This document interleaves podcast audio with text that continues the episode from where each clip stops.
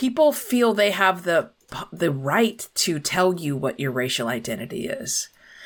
So if if I say, you know, I'm black or part black or whatever I used to say when I was young, people uh, would tell me, "No, you're not black." or they would say, "You can't are you pretending are you trying to pass? Are you you know, are you pretending to be white?"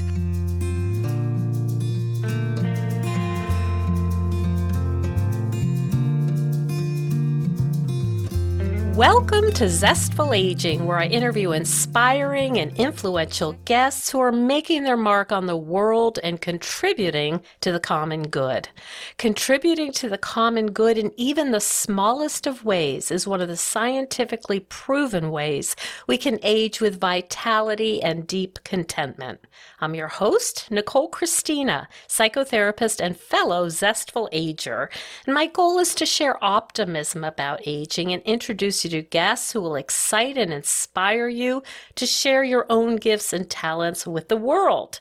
And to find out more about this podcast, my web courses, and my book, Not Just Chatting How to Become a Master Podcast Interviewer, which was a finalist in the BookFest uh, Best Book Awards, hop on over to zestfulaging.com. And while you're there, sign up for my monthly email newsletter, The Insider, where you will get behind the scenes looks at my interviews and other fun tidbits and many pictures of my new puppy, Frankie.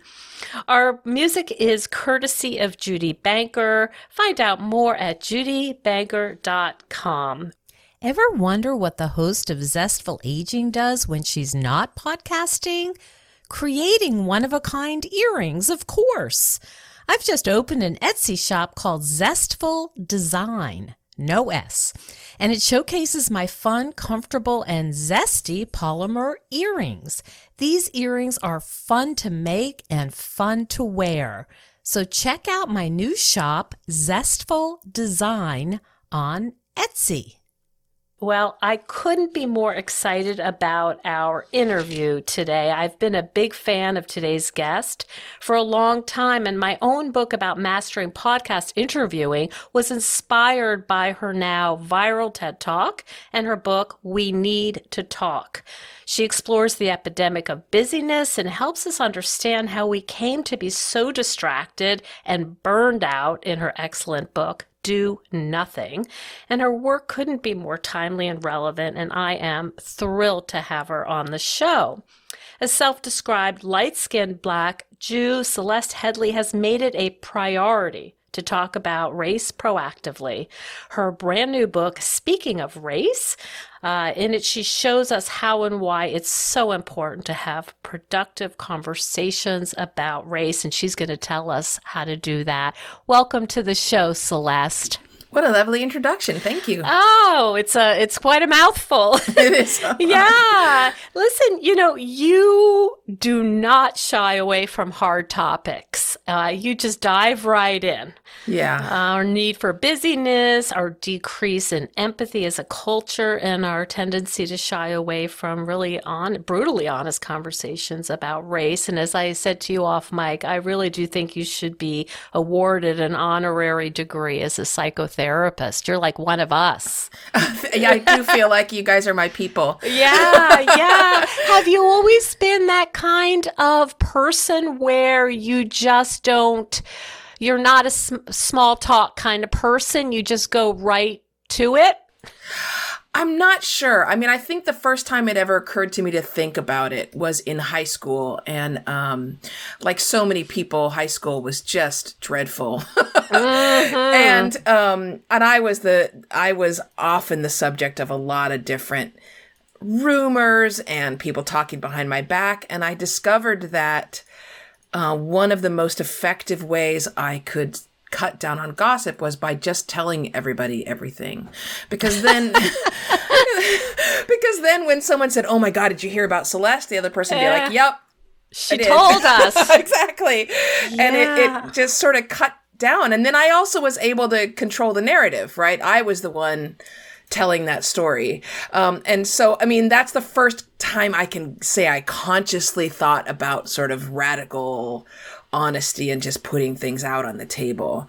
Um, but I don't know. Maybe I've always been this way. It's possible. Eh, do you think? I mean, even though it sounds like, well, high school was not easy for you socially, do you think that? you had a particular kind of confidence because that is not a strategy most high school kids reach for. They don't say, okay, I'm just going to tell you everything. Yeah, I mean, I'm not really. I, I really am not sure. I don't think I it was confidence. Um, I mean, I grew up in a family led by a a pretty determined narcissist. Um, so insecurity was the the bigger problem that I always had. I'm not sure that it was confidence. I just feel like um, growing up in the household where I was, my defense tactics became very highly developed at a very young age. Mm-hmm. Um, and so not just defense, but you know, in order to survive in that kind of household, you know, you really have to be proactive about maintaining your own identity, right? I mean that that just becomes either you crumple and you become absorbed into some of this other person's life or you just get very determined to say this is who I am and this is going to be and this is how I'm going to do stuff. And I'm going to call it. I'm going to call it as it is. Yeah, exactly. Exactly mm-hmm. so. That so that gives you some power. Yeah, exactly. In a in a household where your, your power is mostly stripped away intentionally, that does give you this measure of, of control. Mm, we could have a whole episode about growing up in that kind of environment. Um, but to complicate what you call, you know, a narcissistic um, style, we can say, a household, you also grew up biracial. Yeah. And your mom's side, of course, so we know that that's where the bloodline comes from, was Jewish, as mine is as well, in spite of my last name, Christina. My father actually was German and fought, my grandfather fought for the Germans until he went AWOL. So wow. that's a bit of a complicated wow. history as well, from kosher to, you know, doing the you know the worst fighting for Hitler. Thing. Yeah, exactly. Yeah. But you know that's that's true of so many African American families um, because as a multiracial person, that means that my ancestors were not only slaves; they were also slave owners. Mm, right. Um, How have you? I mean, we can talk. I want to talk about the book because it's so important, but how do you walk around with those sort of warring entities? Yeah, and I, I think that, you know, again, a lot of this comes out of what you learn to do, the resilience you either learn or don't as a young person. Um, and I think that so I'm I'm what people call uh, racially ambiguous, right? Um, a lot of some a lot of people think that I'm Dominican if they think I'm anything, mm-hmm. um, and so I have been having to ask answer that question. And you know, this may be another reason why I'm not afraid of tough conversations. It's because you know that one of the most common questions I get asked is, "What are you?" Mm-hmm. You've um, practiced in answering that question. Yeah, and my answer changed over time. I mean, certainly as a young person, I was not prepared to uh, push back. People feel they have the the right to tell you what your racial identity is. Um, so if if I say, you know, I'm black or part black or whatever I used to say when I was young, people uh, would tell me no, you're not black. or they would you're say, not black enough to be black. Right. Or they would say, you can't, uh, are you pretending, are you trying to pass? Are you, you know, are you pretending to be white? Um, and then of course, I, I, all kinds of ways when you're not a practicing Jew, there's all kinds of ways to explain that to a non-Jewish person, right? I mean, I would, for a while, I would say I'm Jewish by birth. And every Jewish person would be like, what does that mean? right. Uh, that's, so, yeah, I don't I say that. See, anymore. see, I can see that not going over well. No, that did not go over well. Um, but you know, people who are are not Jewish don't often understand the ins and outs of that. So now I don't say that anymore. I just say I'm Jewish and that's that. And if they have other questions, they can ask me. So I think that like being forced by adults, by authority figures, being challenged uh, about my own identity and um, having to literally having to stand up for myself to say this is who I am in so many aspects of my life. Number one, removed the fear for me. It was just like exposure therapy, right? Mm-hmm. Um, but it also made me uh, a little empathetic about other people. It made me stop and ask before I made assumptions about others. Mm. I'll tell you a little funny story. One of my friends, my last name is Christina, and she calls me Christina. it's the Jewish part. Um, so, have have you noticed that as Black Lives Matter uh, has come into the forefront, has your sense of your own identity shifted, or has that that happened? On your own time way before this became uh, a big thing in the news? Yeah, it happened uh, in my own time. Part, you know, I was kind of radicalized by racism. Like, because we live in such a racist society, and because I was, as, here's the thing: when you are, when a when a white person or white system discovers and I mean, we're using audio, but imagine that I'm using air quotes, mm-hmm. discovers that I'm black. Um, that's all they see you as anymore. We're so racialized that mm-hmm. people struggle once they get in their mind that you're black, they struggle to see you as anything else. That you're not part of their tribe anymore. Exactly. Exactly. Mm. And they assume you are going to behave. You're going to have the same politics as what they think black people have. You're going to same have the opinions as as what they believe black people have. It's all nonsense. But um that's what they can they can't get away from that.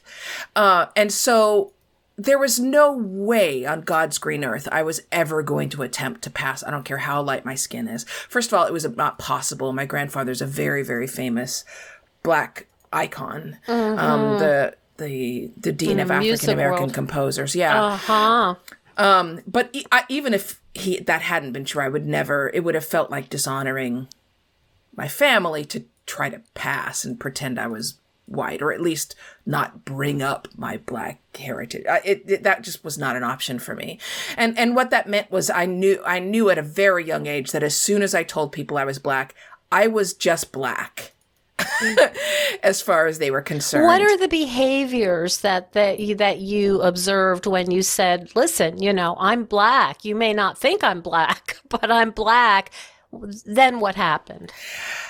I mean, it's almost a, a it's it's almost like a sitcom. I mean, it's so the behavior becomes so common and predictable that it you know it's funny because a uh, there's a certain number of people who would be mad at me because they've said something racist and they almost feel tricked mm-hmm. that I didn't reveal earlier that I was uh, black.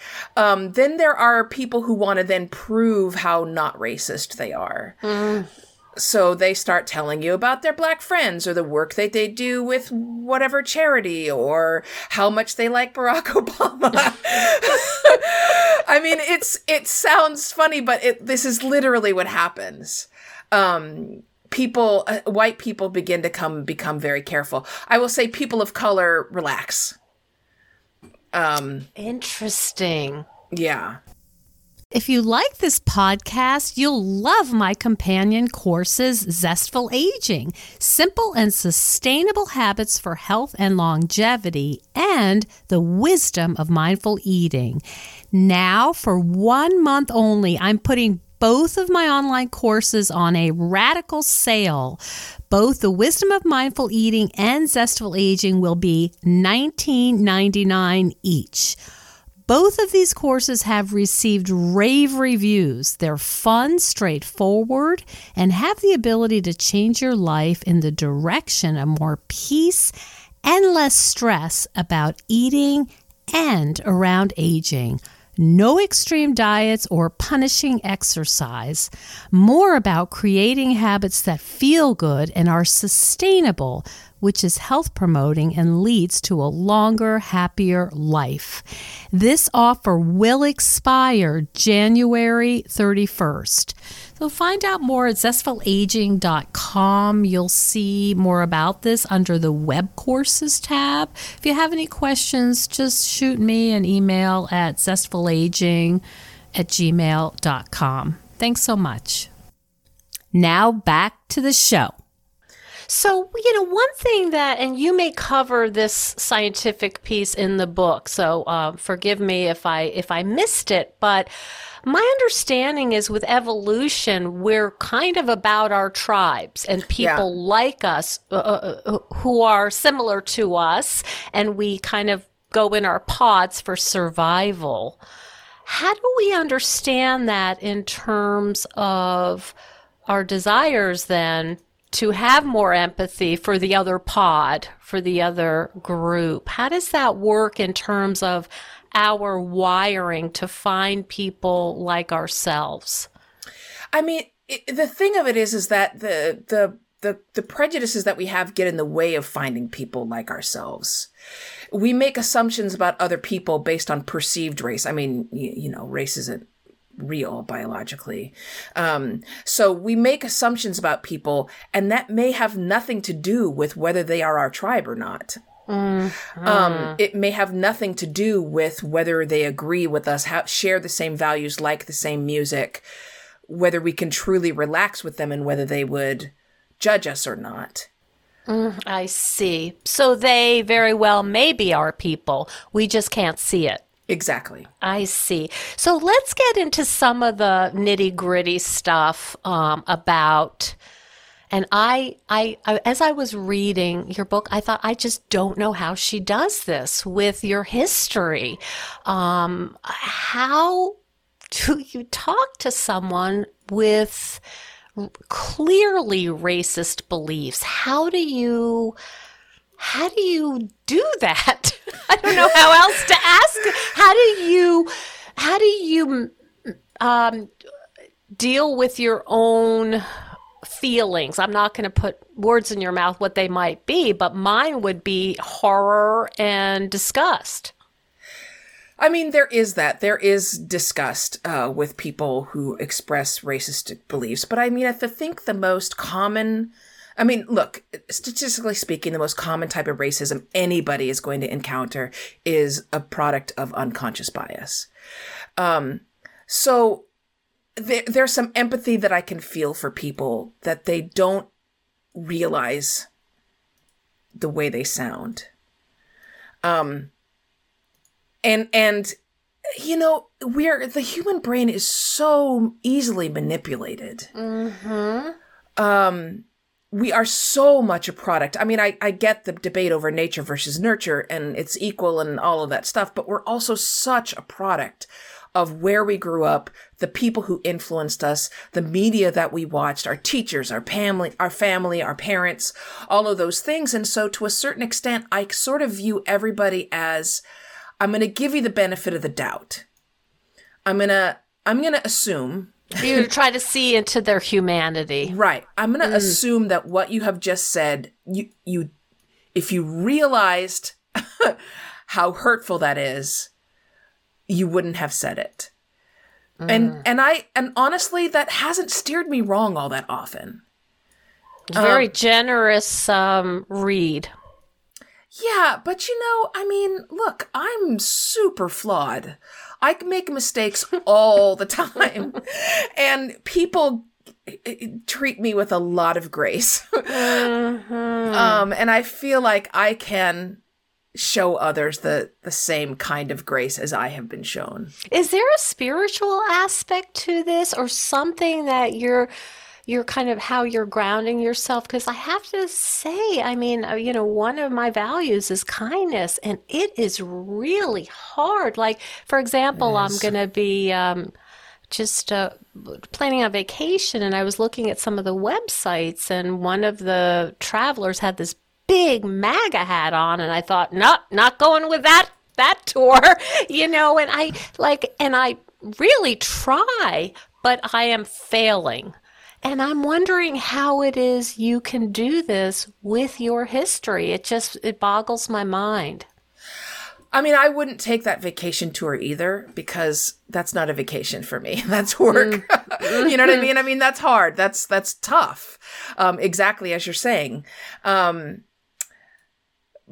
but I mean, most of us kind of live in little bubbles. Like we don't really have to encounter this all that much. Mm-hmm.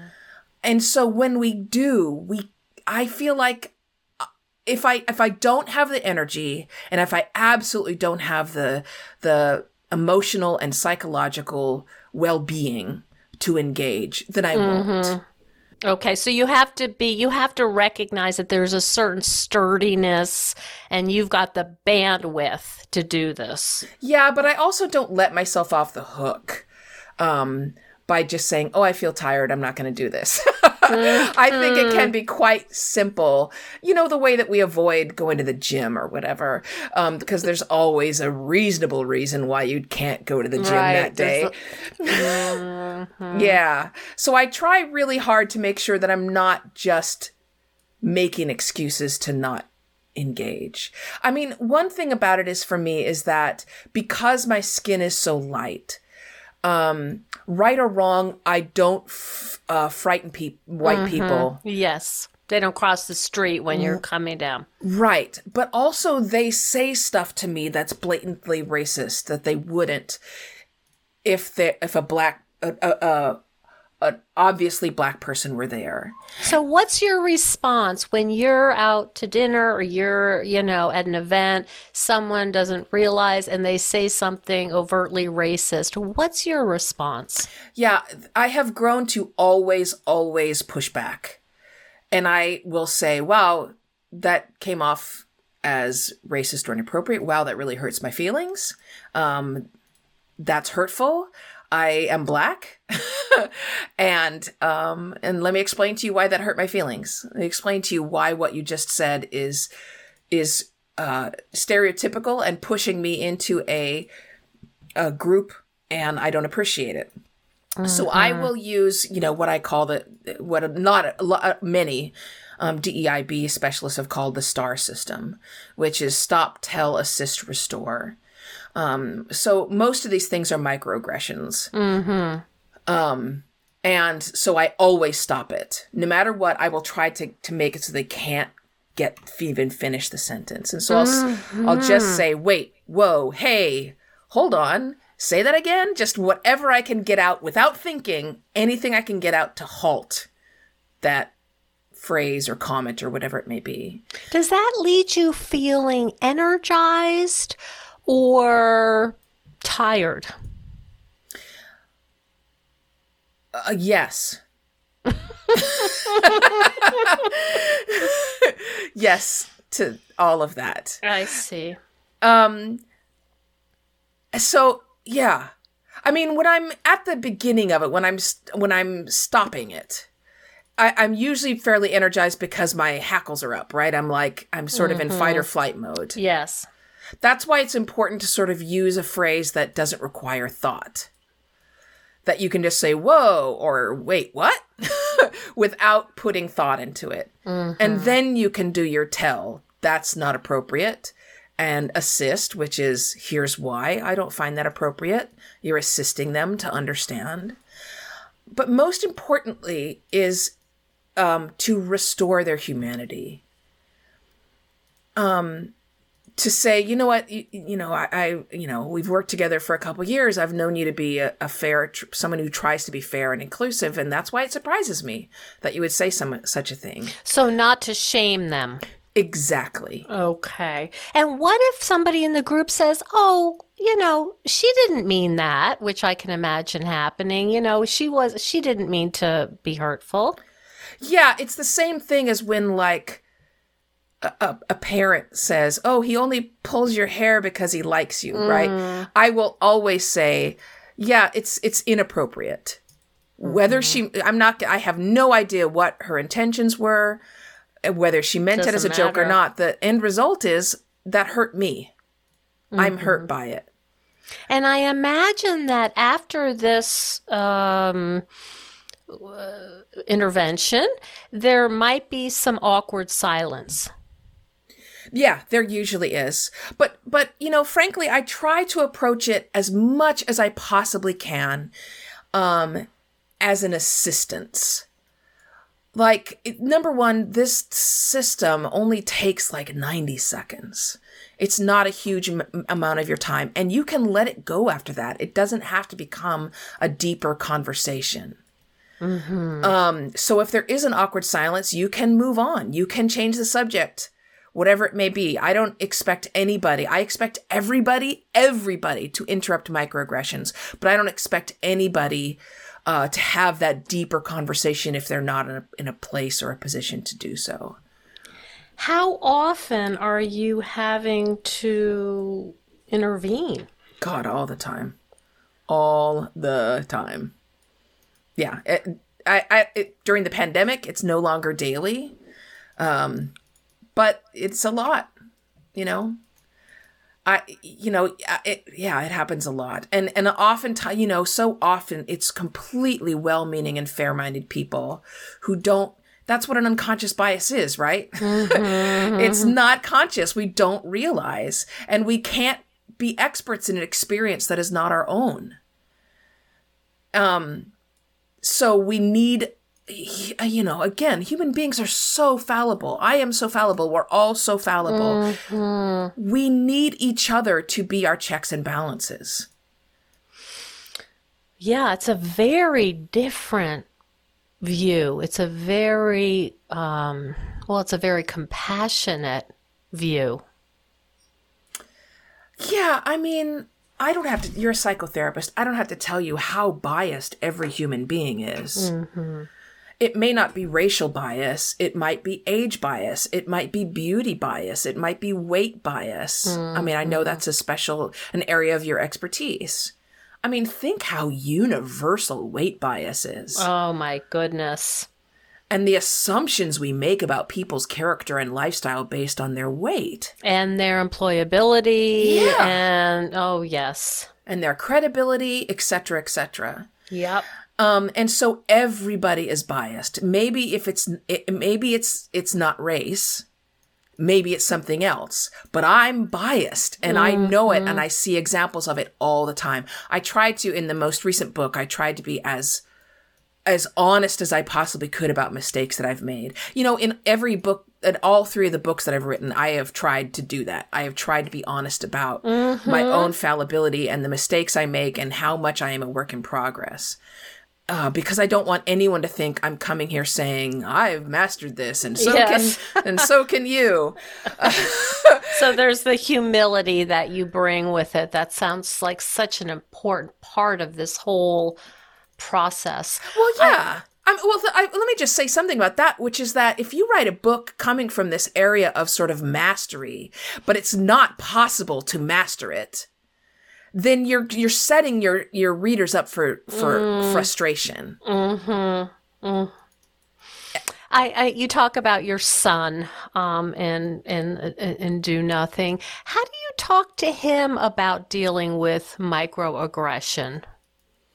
I mean, I think he has been watching me deal with this so often uh, throughout his life.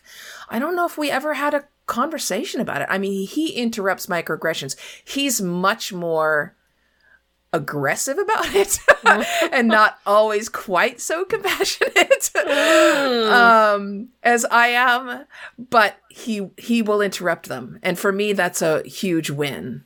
Um, he I mean, he he corrects me on on on sexist language or gendered language in my books. I have him look over my books because he'll be he'll write these snarky comments in the corner going, you know, mom, there are gender neutral pronoun pronouns. You should try oh, one. Oh my! how, how old is he Yeah. I mean, when he wrote that, he was about sixteen. Oh my gosh! Yeah, that must have been fun for him. correcting the award-winning journalist. That's a good time for a sixteen-year-old. it is also a lesson in listening, right? I mean, listen to to what they say, whether you they're sixteen or not. Yeah, that's true. I uh, I'm I'm thinking about some conversations I've had with clients who are getting ready for the holidays mm-hmm. and who are really anxious about it because their family members are are are known for saying things that are racist or um, sexist or just overall aggressive towards other groups.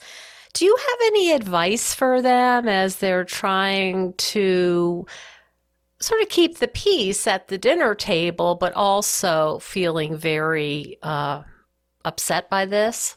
I mean, the first thing I would say is a, a little bit of comfort, which is that people get really afraid that they're going to fight at the holiday dinner table. But in surveys, um, what we find is that like maybe 8% of people really fight. Mm. So that's the first thing I'd say is it's it's okay. We have, you know, human beings have this natural tendency to want to avoid conflict, especially in situations in which it's not socially appropriate. Um, and so it's unlikely that you'll get into a fight. The other thing is to set your boundaries. So sometimes these conversations about any kind of difference, whether it be sexual difference, gender dis- difference, whatever, or racial difference, sometimes it's just a matter of um, setting the boundaries of how you will be treated. So if someone is saying something which is racist and it upsets you, own it. You mm. don't you don't say, um, hey, that's that's disrespectful or insulting to black people. If you're not black, you say, that's upsetting to me. Mm-hmm. That bothers me. Please don't do it you if you put it on someone else then it becomes some kind of larger debate or a broader debate it should always be personal it, it, people will, are more likely to respond to that first of all because it's similar to like if someone kicked you as they walked by and you said ow you hurt me it's really rare that somebody's going to say no i'm not no i didn't mm-hmm, mm-hmm. you shouldn't have you shouldn't have been hurt by that um, but if you put this on other people it's again in, in sexist terms that's when somebody says oh don't say don't swear when there's ladies present or whatever own it mm-hmm. um and then if if they refuse to change their behavior that's the equivalent of some you saying hey you kicked me and then continuing to kick you right? Mm-hmm. um so you say hey listen uh, you know i you're you're hurting my feelings. It's upsetting to me. Um let's move on or or what? And then you have to choose what it is what's your drawing point right? Like what how do you handle that if someone is is um mistreating you is behaving rudely and hurtfully to you because that's what's happening yes uh, and then stick by it this is how you prevent them from behaving that way in the future is that when you say or i'm leaving then and they do it again you have to leave mm-hmm. yes and this is really about creating boundaries mm-hmm. about how you will be treated. And if you don't put it on other people, if this becomes a question of not how they're going to speak to some imaginary black person who's not there, but it's on you, this upsets me, I think it becomes clearer um, in terms of why you have to set those boundaries. You're not being upset on behalf of someone else. Mm-hmm. It's just hurtful language, and you mm-hmm. don't want to hear it. Mm-hmm. And and you had mentioned earlier, you know, kind of having something so you don't have to think it through and reinvent the wheel every time. Maybe have some phrases ready to go if you know you're going to be at a table where, for example, your father says things about Kamala Harris, you know, or something. You know something's coming. Yeah, yeah exactly. you know it. And so it's good maybe to have some things already planned to say, you know, that was hurtful. I don't want to hear it. And then if it persists, then you know what you're going to do. I mean, so here, here's a couple other things I could say. You can always be preemptive. You can say, Hey, I'm so glad to see everyone again. It's so lovely to be here with you in person. You know, in the past, um, we haven't always been kind in our language when we're talking about other people. And I would love if we could get through this dinner and, and, you know, make sure that every word we use is a kind word. Mm-hmm. You can say that in advance. Another thing I would say is that do not avoid it. If all you can bear is five minutes of talking on this subject with your family member, please spend the five minutes. And the reason is, is that, you know, that, that, you know, racist Uncle Mike or whatever, the only person who has even a prayer of changing his mind is someone that he cares about and who looks like him, who resembles mm. him. And that's you. Mm. Hmm. So when you avo- I'm not saying you're responsible for his behavior. I'm not saying you have an obligation. All I'm saying is that you have the best chance of making a difference with him. And when you don't do it, you're essentially setting him loose on all the people of color in the world that he's going to behave horribly to when he walks out of your door. Again, that doesn't make you responsible for that behavior, but if you have a chance to make it better, to protect others, then I, I would think maybe you'd want to try it. I mean, instead of seeing this as some kind of awful obligation, see it. I mean, I think it's kind of an exciting prospect. I mean, You know, you know what Yeah. I'm I'm sort of summarizing this as I'm I'm listening to you. I'm like, how can how can I uh, think about this? It's correction without shaming. exactly. Exactly so. And that's very different than saying, you know, don't you know, or you're a bad person, or who would say that. But you have a, as you said, going in, I'm giving you the benefit of the doubt. I'm not saying I don't love you because you've said these awful things. I'm saying, hey, this aspect is problematic and we have to talk about it right now. Yeah, this hurts my feelings. Mm-hmm. And I know you don't want to hurt my feelings. I know you're not that kind of person. So please don't say that anymore. Um, that's how that can be framed. And, and frankly, it should be framed. I mean, none of us can come from a position of, I've never said anything horrible or hateful Right. about anyone, and therefore I have room to condemn others um, we make decisions. We we justify the the things we've done wrong. We make all kinds of justifications f- for why that's okay or why we were super tired and didn't mean it. I'm just saying, give at least give other people the same benefit of the doubt that you give yourself. Hmm. That's a lot to think about. And I think just in, in sort of broader terms, how we look at anybody who we disagree with. It is a lot to think about, but again, I don't want people to see this as some kind of onus. Um, I'm, I mean, I'm not white, so I can't, I don't know what this feels like. But white people have so much power to change this. And, and I have to assume there's a lot of people who feel as frustrated with the inequities and discrimination that goes on around them as I do. And, and yet, you know, if people of color could fix this, we would have done so a long time ago. The people who really have the power to change this, one mm-hmm. tiny five minute conversation at a time, is is white people. And I feel like that maybe that's empowering. Like this ti- that tiny little five minute conversation, there's mm-hmm. the stakes are low. Like you don't have to expect some kind of transformation in that other person because of it. But you've just added one tiny little stone to those scale. And eventually enough of those scales and they'll enough of those little tiny stones and they'll tip. That's a it's a very um, sort of a, a beautiful idea or, or notion about as a as a white woman how to go forward and to do this. As you say not carrying all of the responsibility on my shoulders but also wanting to make the world better. Yeah and you can. Yeah and you can make the world better. I mean that's mm. that's the that's the beauty. You mm-hmm. you ob- totally can. Mm-hmm. that's very hopeful yeah, I mean, I wouldn't have written any of these books if I didn't have hope. yeah, yeah. We could spend a whole other hour on busyness, but we will yeah. do that another time. Where can people find out more about your work, Celeste? I mean, the easiest place is either the website, which is just celesteheadlee.com, or mm-hmm. I'm pretty active on Twitter. So mm-hmm. I, I try to uh, announce most of the things that I'm doing there as well. Um, mm-hmm. But, you know. At Celeste Headlee. Yeah. Mm-hmm. Yeah, it's all super.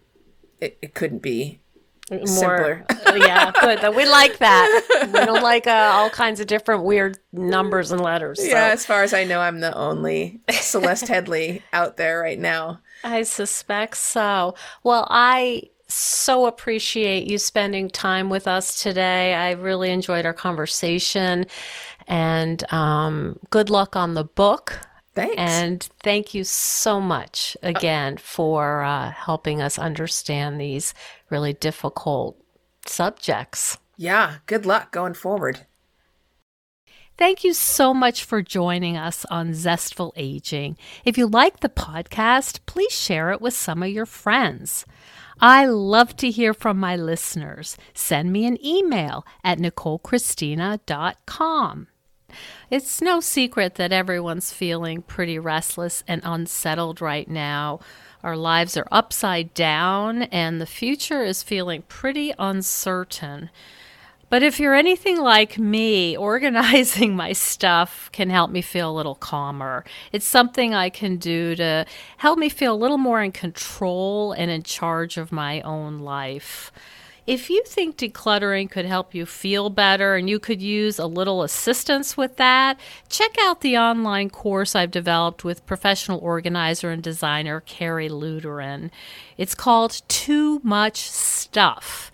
And too much stuff is different from other courses or articles or guidance you may have used up. We give you clear steps to deal with the clutter and the tools to help you face the overwhelming feelings and the emotions that come up when we're going through our clutter. And a lot of those emotions are just feeling anxious or guilty or just basically flooded with a lot of different confusing feelings. The course is really practical, it's realistic. The lessons are short and punchy, and they're really manageable. We're not trying to set you up for some long exploratory you know, super in depth, uh, burdensome experience. We want something really helpful for you right now. We all need help with our anxiety.